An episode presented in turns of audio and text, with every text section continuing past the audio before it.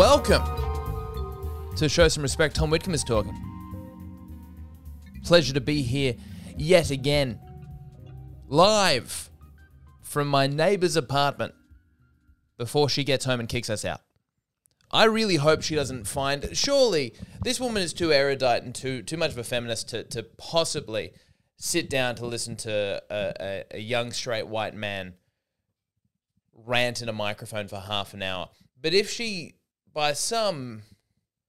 By, by some absolute just fluke, decides to listen to my podcast, I mean, she is going to be really confronted by the vitriol that is directed at her, especially the, not the last episode, the one before. I really went hard. I really went, you know, sometimes I'm in the middle of the podcast and I do have this this little spring of self-awareness in the back of my mind. I was like, wow, this is, this is aggressive. Even for me, this is a bit much. Uh, but, you know, you got to commit to the character. This is what the people are here for. And so, you know, I, I power on. So, uh, oh, hey, maybe this is... I'm, I'm trying to think of new ways for fan engagement. If you can track down who my neighbour is, all right? I, I'm not going to give you any more details, all right? But if you can track down who, who it is and get the episode to her, I think the content that would come from that, you know, the... In the Show Some Respect, Tom Whitcomb is talking, drinking game. Every time I say content, you have to you have to do a shot. The content that would come from that might be worthwhile. So look, if you can find her, this is, you know, you got to track the process as well. You got to you got to show me the clues, the steps that you're getting to find. I mean, you know, to be fair, a lot of you are just my friends and, and you've been to my house. So, but then you got to find out which I've uh, you the clues are out there. You can work it out. I would be interested to know what she would think. No, I wouldn't. She'd be offended. Of course she would. I just kind of abused her for being this is I, this woman. My partner and I have huge disagreements as to how old she is. Because uh, I, at first, like, was convinced she was in her sixties. And my partner was like, she's like late thirties. And I I was just, because I, I don't see age, I just feel it. And you should have felt the boomer entitlement energy radiating off this woman, this kind of second wave Simone de Beauvoir feminism. Just, just I, I was pretty convinced she was burning her bra in the sixties. But uh, according to my... According to my partner, you know, she, she, she, she was, she wasn't even, she, she had no need for a bra in the sixties because she was not born yet. But age is but a number, and I'm, I'm giving, I'm giving this woman a, a solid, you know, late fifties at, at, at the least. Coming at you live from a, this is, this is, this is one of the few, a, a rare occurrence, and Show Some Respect. Tom Whitcomb is talking the, the do over. The the rare false start. I I started I started a podcast. I got three minutes in. I was like, this is bad. This is not good. We need to start again. I've dug myself a hole, and it's been less than ninety seconds. And uh, here we are, going again, starting fresh. And what I've what I've learned in past iterations of podcasts I've been on, the fresh start is always a good thing. I will never forget the first podcast that I ever recorded and released with my friend E J Ravetti, the tremendous podcast. Some of you may remember it. I remember the first episode we sat down to do, we were in his little, like, uh, I don't know what you call it, his little spare room in his house. We were sitting there, and within less than ten minutes, we haven't even reached double digits of minutes of this podcast. We're talking nine eleven conspiracy theories. And we didn't realize that we were both having the same thought at the moment, which is, oh, my, are we, are we this podcast? Are we two white dudes? Or at least one and seven-eighths white dudes. Elliot is one-eighth Wiridjuri. Uh, what I would give to be one-eighth Wiridjuri. What I would give to have access to twelve point five percent of a scholarship. I would have milked that for all it is worth. I, I see the fear of this. It's the same thing. The nine eleven podcast thing. It's it's all the same. It speaks to the same fear that I have, which is just being a walking, talking stereotype. Because I got to tell you. There is not a day goes by that I don't get served a twenty-three and me ad on Facebook where I go, oh, could I find some diversity in there somewhere? Could I find, is there something? Is there, could, did, did my, is there a chance that my great-grandfather, who was half French, half German, uh, ran away with a Polynesian woman? And, and there's just a little, just a, just an inkling. Just a touch, just a just a pinch of non-colonializer, colonizer. Damn it. This is why I need a bigger team around me who can edit these things out just for my own ego. I hate that I made that word up. I hate getting words wrong because I'm always the first to correct someone else for saying a word that isn't a word, even if it is a word. They'll say a word I haven't heard of and I'll be pretty sure I haven't heard of it, therefore not a word. And they'll go, no, it is a word. And then I got to do that Men in Black thing where I just wipe their memory so it never comes up again. But no, it's uh, I'm I'm I'm I'm a hundred percent, I'm a hundred percent white bread. I'm all guilt. I'm all guilt. You know, as if every ethnicity shouldn't be guilty about everything that their ancestors did. I was talking about a friend, like like. All right, for, for, for the guys listening, I've, I've just I've had to do more editing on this podcast than I usually do. I just had to cut out a little bit before where I, I went on a little bit of a of a rant that seemed in good spirits, but upon reflection could could uh, come across as quite white supremacist. Uh, and you know that's the that's the the risk you run when you sit down to do a podcast with no plan whatsoever. The first podcast I ever did with Elliot, just just getting ten minutes in. And realizing we had just done nothing of substance whatsoever. And I think I said, can we start again? And he said, absolutely. And it always ends up better. You get all the shit out of the way. You just clog, you get rid of all the kind of first thought bullshit. You're like, all right, this, this should be better. Although, if you hear the part that I just clipped out of the podcast, you might not be so sure. I was very tempted to go for a third time. But guys, I just, I just don't, I don't have, there's not enough time in the day. If I keep, if I'm going to set a precedent, I'm just going to keep restarting and restarting and restarting to get to, you know, vaguely a similar product.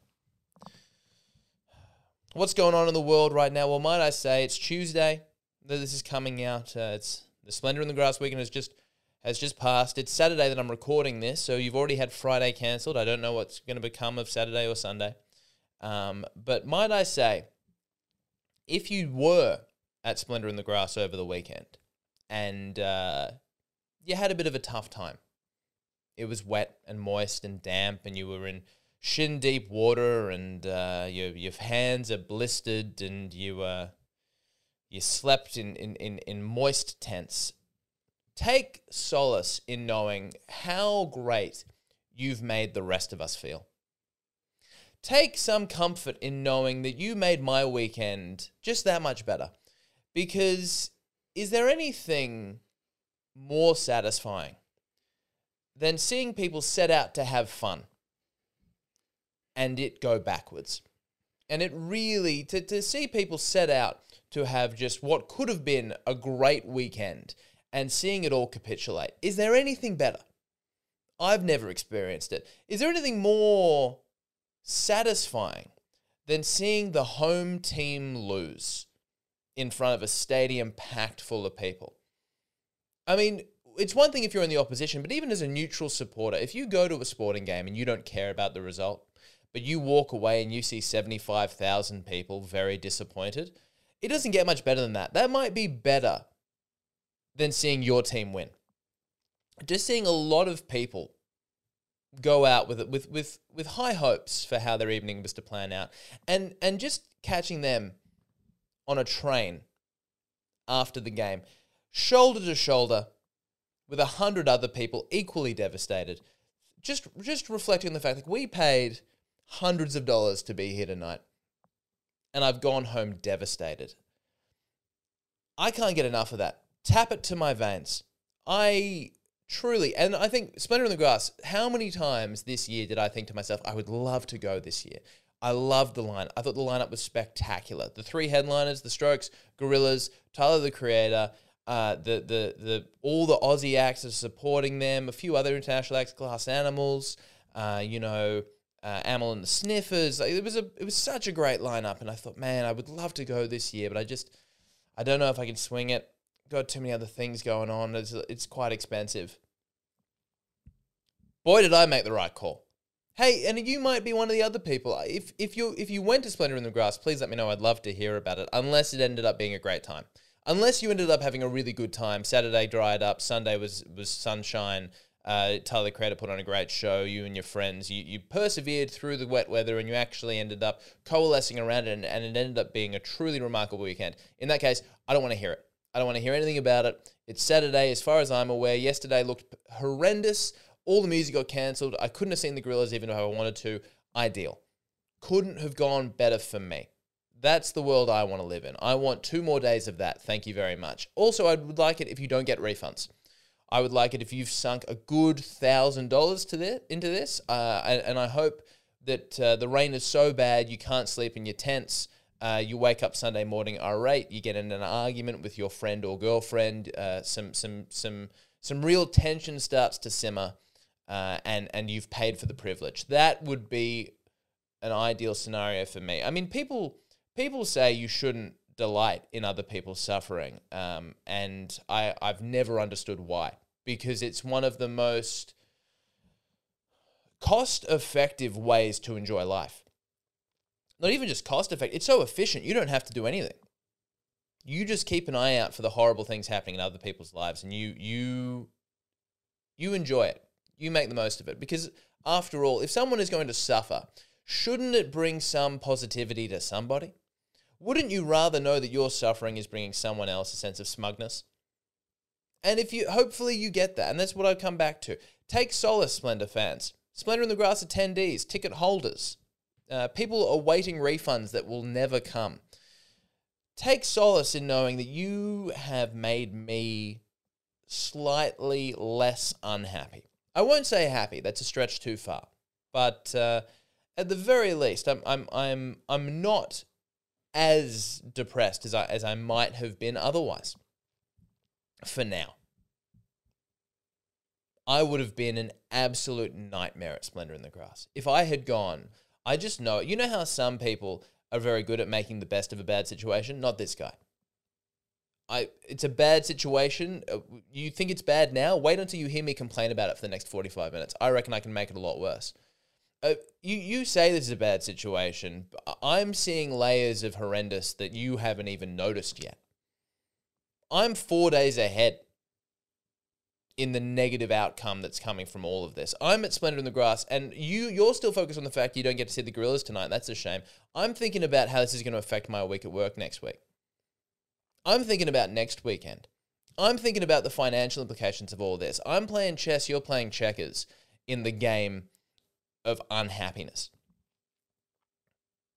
I would have been an absolute... You know, you need people in those situations who are going to... Uh, perk up the spirits. And I've already seen it. I've seen some people at Splendour who were going, you know what? Yeah, the music's been cancelled, but you know what we did? We went to the, the, the bars were still open. We went and sat around, and we were all in our, in our wet weather gear, and we, we, we laughed about it. We had a good old laugh about, oh God, we've come all this way. We've spent all this money and we didn't get to see the Gorillaz. You know what? We'll, we'll play the Gorillaz on our sound systems, and, and we'll enjoy that. And, and you better believe if I was there, I would be fuming that someone is trying to make the best of a bad situation. I was like, guys, I'm trying to wallow over here, all right? I'm trying to focus on how annoying this is. I'm trying to build up a sense of frustration, and you're undermining that at every turn. So it's, for, it's in everyone's best interest that I'm not there, I think. I, I, I got to say, I, I, do, I do love Schadenfreude. I know it's one of those, I think we, it's the most classic example of the, you know, we don't have a word for it. Schadenfreude, the German word, which is taking delight in someone else's unhappiness. What a, what a German concept. Ruthlessly efficient, even emotionally, the Germans. And that's why I love them. And that's why I, this is the other thing I want to talk about. I, I'm a, I'm a big Reddit guy, big fan of Reddit. To the shock of nobody who knows what Reddit is. Uh, big, big fan. And one of my favorite, one of my, Reddit serves you. So the, for those that are uninitiated, the way that Reddit works, Reddit is basically a, a collection of forums, a collection of internet forums. So you know how there might be an internet forum for uh, gardening enthusiasts, for bodybuilding, for a T V show, all of it in one. Under one masthead of Reddit. And Reddit just kind of serves you the, the subreddits, those are the forums, that they think you're interested in. And you should see mine. Mine is all, it's all Schadenfreude. There must be a Schadenfreude subreddit. And if not, I don't, if there is, I don't know why I'm not getting served it, because that is, that's right up my alley. But I've been watching some videos of people. I saw a video the other day There's a subreddit called Public Freakout, and it's exactly what it sounds like. It's people freaking out in public. I saw a video of a guy get a little bit too much road rage and shoot a handgun at the other car seven times. Uh, and there was this one the other day of this guy punching an eleven-year-old girl in the face with the utmost ferocity. It was not not just like he he punched this eleven-year-old girl uh, like his life depended on it. He like he punched her as hard as he would punch anybody. I almost admired uh, the lack of prejudice of this man. He punched her like a fully grown man, and uh, she she fell like a stunt dummy. You know, you know when you see. You know, when you see uh, behind-the-scenes footage of, like, John Wick or whatever, and they, they throw those mannequins off the, top of, off the top of buildings, it was like that. She just collapsed. It was something to behold. And the fu and the funniest part was, I mean, it, uh, the funny the funniest part feels problematic that I just said that. Of all the funny parts of that, look, I'm not, I'll, I'll be honest, it was visceral. It was shocking. It was pretty confronting. But pretty much every comment below the video was some some version of, I think she might have deserved it, which is just how the internet works, isn't it? That is, I mean, to be fair, that's a sense of empathy, albeit misplaced. Of all the people to be empathetic in that video, probably you'd think you would tend towards empathy for the eleven-year-old uh, girl who just got Mike Tyson, uh, who's just forgotten her ninth birthday.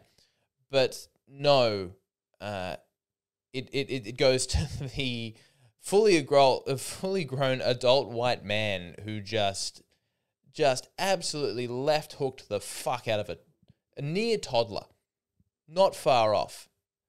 And they were like, you know, yes, he shouldn't have hit her that hard, but she should have left well enough alone, really. She, she, she, and she did, like, she put her jukes up. She did, she put both hands up. She was ready to fight, and uh, not as ready as he was, as it turns out. On, on Tuesday, I'll, I'll uh, maybe I'll share this video in my, uh, on my social media. That's a good thing. There we go. Uh, on, it'll be my story. On Tuesday night, I'll put this up in my story so you can, you can all see it. How, how's that for some engagement? Oh, my word. It is, it is, it is something. It is truly something. The other thing that came up on my Reddit the other day, which I thought was just hilarious, uh, was, I think it was in Brazil. Was it? No, it was Mexico. It was Mexico. It was a, it was a post-funeral wake, and uh, the caption was something like, um, a group of Mexican friends uh, had to bury their friend who loved soccer, so they decided to let him score one last goal one last time. And it's in an inside, it's an indoor soccer pitch, and there's a goal and a goalkeeper, and there's like a crowd of guys around wearing football shirts, and in the middle of it is a coffin. And the coffin is at an angle, kind of like uh, like a like a pinball lever. And uh, I think they might have even had a referee there. It was all very official. And uh, they pass the ball around a little bit. They pass to this guy who then boots it into the side of the coffin, and it rebounds the coffin into the bottom right corner, goal. And uh, they they celebrate with uh, with as as only the South Americans can, with a with a lust for life that does not exist in the European cultures. And uh, I say European, I mean Anglo, really. Let's be honest. Isn't it really? Uh, the the the those of us from a from an Anglicized background, whether it be American, uh, actually Americans can celebrate. I went to a rodeo in Dallas once, and you should have seen these people react to getting a free T-shirt. It was it it it was as if everyone was getting healthcare. It was like every one of those T-shirts came with a guarantee you're not going to die of a preventable illness. That was how they reacted to this "I went to the Dallas Rodeo" T-shirt. Uh, but us, I don't know what it is about Brits and Australians. We just can't, we just, you know, we have a very narrow emotional range in either direction. She'll be right comes with heavy consequences, which is she'll be right, but she'll never be great. She'll be fine. Everything's fine. but not the Mexicans. These guys went nuts for this choreographed football coffin move. It was, I mean, so many questions. How did they get the coffin there? Like, it's in the mid, like, is this pre or post funeral? And it's and it seemed like a very emotional moment for something which, I don't know, it just seemed very, it seems like one of those things, like, whose idea was that? I, if I was sitting in the room and one of my friends said that, I would laugh it off as if, oh yeah, that's a pretty funny concept. And then when you would find out, it's like, so you come into the futsal, come to the futsal stadium tonight? Jose scoring his final goal. Like, we're actually doing that. We're transporting a funeral to the local Y M C A so we can rebound a football of it into a football off it into a goal. Are we really going to do that? We really think this is worthwhile. And look, to be fair to them, it went viral. And uh, I think that's what Jose really wanted. Who gets to post the video? Who gets the social media likes? Who gets all the notifications? That's the question that I have. Because at the end of the day, that's the real winner in all of this. Yeah, we can say it's about Jose's final goal. Let's be honest. It's about who. It's about those sweet, sweet likes. That's what it all comes down to. I did a gig last night. Did a gig. Uh, my only gig of the week. It was a bit of a weird one. I was meant to do a gig on Thursday night. Got cancelled at the last minute. It's a shame. And it is amazing how stand-up comedy, they say this, that you you do just uh, lose your confidence in your ability so quickly. It's amazing just how any sense of self-belief diminishes so so rapidly. You haven't made people laugh for forty-eight hours. You, you begin to question, like, did I did I ever do it at all? Um, and uh, I get there. It's at Kinsella's. Kinsella's on Friday and Saturday nights in Oxford Street. If you are uh, if you're a Sydney local, you should get down there. It's a really really fun comedy room. It's uh, always got decent acts. It's pretty it's pretty fun and loose. Like, it's not a it's not the most professional run show in the world, but it is. It's always, you see something interesting, something happens. And uh, there was this group of like eight to ten dudes. One of them came up to me and told me he apparently he he likes my stuff. I've met him at gigs before. He's like a comedy fan, uh, and he he said he said, "Oh, I just want to say I really I really love your stuff. Keep going. It's great stuff. Uh, your podcast is doing well." And uh, when he said that, it, it it seemed like he was saying it in a consoling sort of way. To me, it was like, "Hey, don't listen to what the numbers, statistics, and, and objective truth of your podcast. It's doing well." I'm like, I beg to differ. But uh, look, no, I, I should. Those of you who listen, I appreciate it. I know those who listen really like it, and that means uh, it's insane to me. It's insane to me that people enjoy this because uh, it just like, it, on paper, it makes no sense. On paper, it's like, hey, did you listen to that guy talk for thirty minutes the other day? Oh, that guy, what does the guy do? Pretty much what we do, plus a little bit of stand-up comedy on the side. Uh, but otherwise, he just has a job and he just kind of talks. Like, oh, is he is he famous? Does he have famous people? I don't know. Does he have experiences with like celebrities that we can't relate to? Not really. Does he talk about things with a unique perspective? No, most people share his perspective. Most of it is talking about things happening in the news and videos he saw on Reddit. Right. And you listen to this every week, every week. And you're not related to him. Oh, no, no, I'm his mother. Ah, that makes sense. But no, thank you for listening. Uh, and I, I'm interested. If that guy, if, you, uh, if, if, if you're listening to this, shoot me a D M. I'm, I'm interested. Because he kind of said it. He said it in a way that made me think, I don't think he really listens to it. I think he just appreciates the fact it exists. And hey, who am I to, uh, to diminish any feedback, really? But uh, but anyway, he, he was there with all of his mates, and it was like eight dudes who I didn't go to school with, but I might as well have. As well have. I went to I went to school with like seven versions of them. You know how like there's that uh that trope, especially in cartoons, where like, like you know like in The Simpsons. You know in The Simpsons where they go to Shelbyville and they find that like there's that entire group of boys that are just exactly like them, but just with a different colored shirt on. That was, it was my group of friends in Bizarro World where they grew up on the other side of the Sydney Harbour Bridge. you know, where they lived in a in a in a multi-million dollar house in Waverley rather than Warragul. That's the only difference. These these are people from from my way of life uh, entirely. And to be fair, they were great. They were great in the crowd. They were very, very generous. They were laughing at everybody, with everybody. It wasn't particularly like, sometimes they can get a little bit broy and it can be a little bit judgmental, but it wasn't. They were they were a, they were a good crowd. But I was like, ah, oh, this data is useless. This nothing that I nothing I need to I need to make a special effort to pay attention to everyone at the crowd that isn't them, because they're going to laugh at everything. And there is something about, like, I'm not trying to say this in, in, in like a, it, I don't know if this comes across in an arrogant way. It's not what I intend, but it's like, they're going to laugh at everything I say because everything is said with a vague undertone of misogyny, ideally ironic, but that's in the eye of the beholder. And I, it's, I'm like, maybe they'll get the irony, or maybe they'll think it's funny that I'm mentioning that women get paid less. They might just, that might be enough. Um, and sure enough, I had, I've got, I've got every, I feel like every comedy hour that I do has a gender wage gap joke in it, because the gender pay gap is very funny. And, uh, wouldn't you believe they loved it? And I was like very intently scanning the crowd for other women's reactions. There was one woman in the crowd who really liked it. And uh, hey, if you're listening to this, you have free tickets for life. This is what I'm going to have to do. When I tell misogynistic jokes, I need to keep an eye on the women that like it.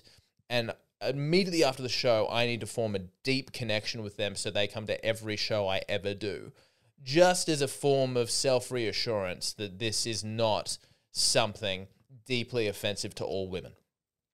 I need to build a shield of women who will tell people I'm being ironic, even though I'm not entirely sure.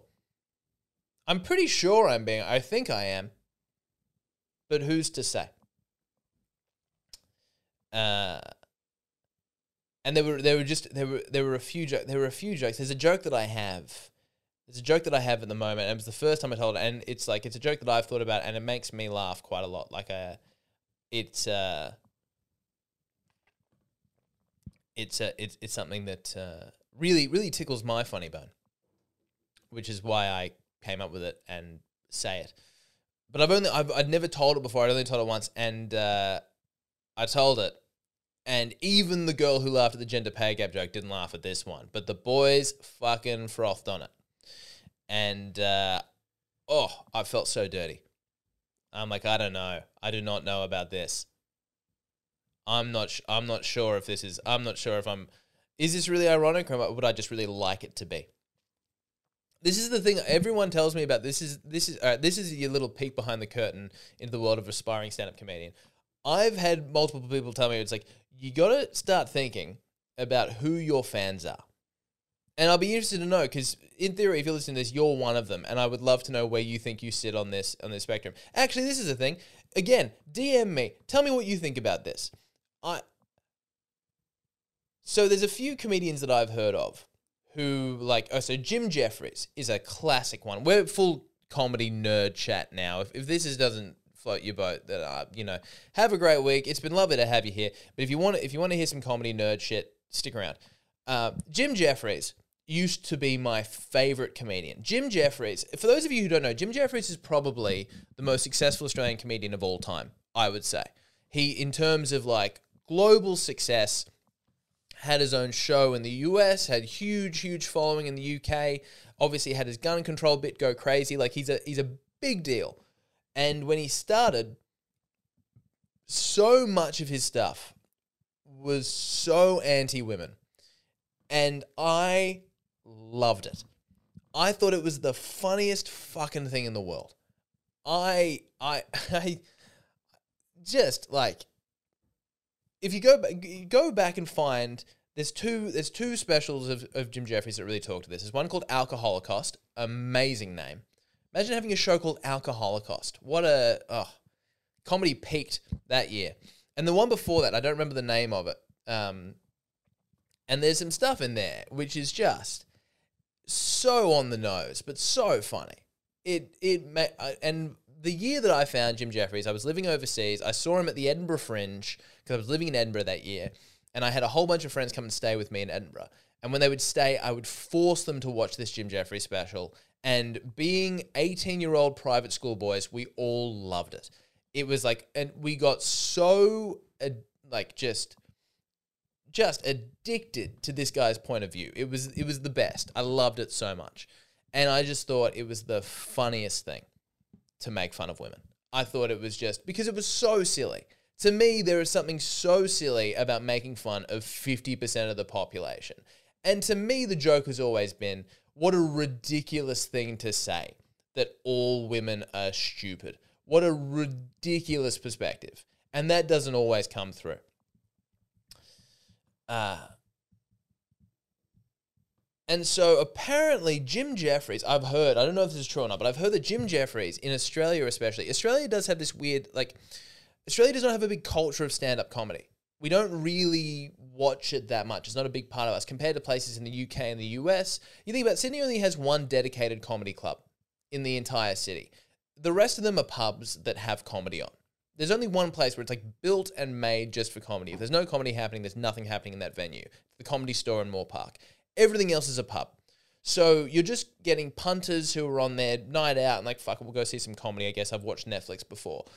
And so I think a lot of Aussie comic fans, a lot of Aussie comedian audiences, they just assume that like, oh, well, this is just a guy talking about the way he thinks. Like it is kind of like, I guess it's just a TED talk, but funny.